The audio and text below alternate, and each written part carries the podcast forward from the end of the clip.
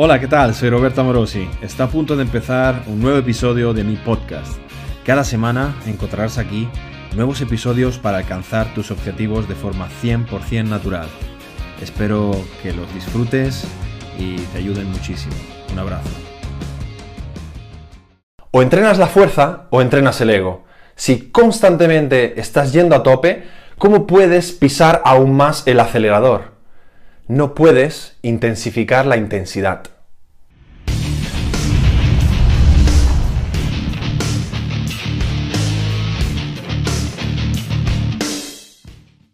Existen cientos, miles de formas diferentes de entrenar y todas son igual de productivas, siempre y cuando prevean una progresión.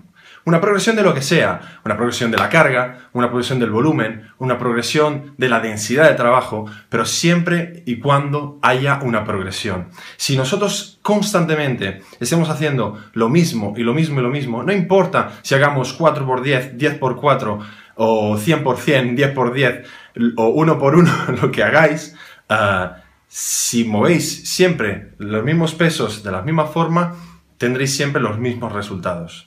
Partiendo entonces de esta premisa fundamental, tenemos que tener claros tres conceptos clave fundamentales. Lo primero es que debemos de apuntar lo que estamos haciendo. Un diario de entrenamiento es fundamental para poder ver, entreno tras entreno, cómo estamos progresando en nuestros entrenamientos. Y todavía, estamos en el 2017, se suponía que tenían que haber coches voladores y a pesar de no tener coches voladores, ni siquiera tenemos gente apuntando lo que hace en el gimnasio a diario. Luego nos extraña que no tengamos resultados.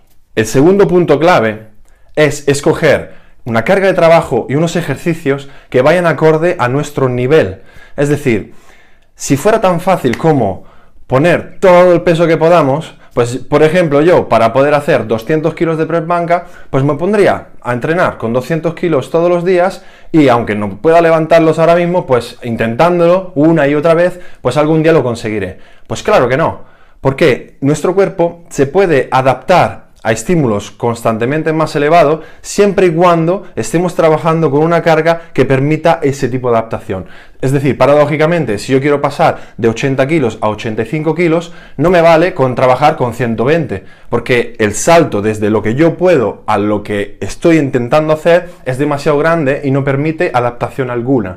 Por lo tanto, es fundamental entender que el cuerpo no se adapta a cualquier cosa, se adapta a estímulos que estén un poquito por delante de su posibilidad actual.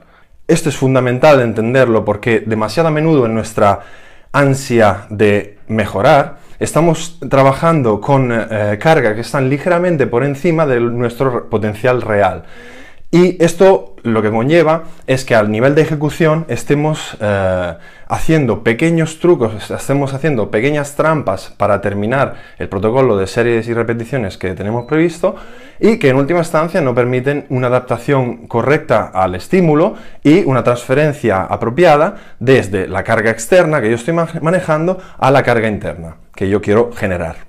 Y esto obviamente se traslada también a la elección de los ejercicios. Es decir, si yo no tengo fuerza suficiente en el abdomen y me pongo a hacer o a intentar hacer un dragon flag porque lo he visto hacer en una película de Bruce Lee, pues evidentemente ese estímulo es demasiado intenso para mí como para que el cuerpo se adapte haciendo ese tipo de ejercicio. Pues será mucho más conveniente hacer un crunch convencional, unas isometrías convencionales e ir subiendo el nivel poco a poco a medida que yo me vuelvo más fuerte.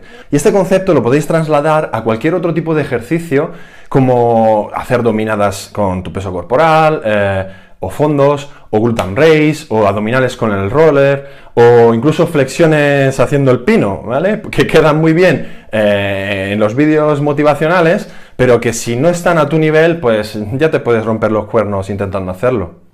Y el tercer punto clave es el de prever un de acondicionamiento estratégico. Es decir, fases durante mi temporada de preparación en la que preveo a propósito entrenar menos, con menos frecuencia, con menos volumen y con menos intensidad para llevar luego posteriormente mi cuerpo a intensidades, volúmenes y frecuencias mayores. Entender en profundidad y dominar estos tres conceptos es fundamental para progresar a largo plazo, porque todo el mundo conocemos la teoría de la supercompensación, pero las más recientes actualizaciones, como la Dual Factor Theory de Bannister, nos demuestran que la clave para que esa supercompensación se verifique es aprender a modular correctamente la fatiga. Bueno, esto es todo por hoy, espero que os haya gustado y os sirva de mucho, y que os animéis a comentar cuál es vuestra estrategia para seguir progresando en los comentarios del vídeo. Y sobre todo, recordaos que más no es mejor, mejor es mejor.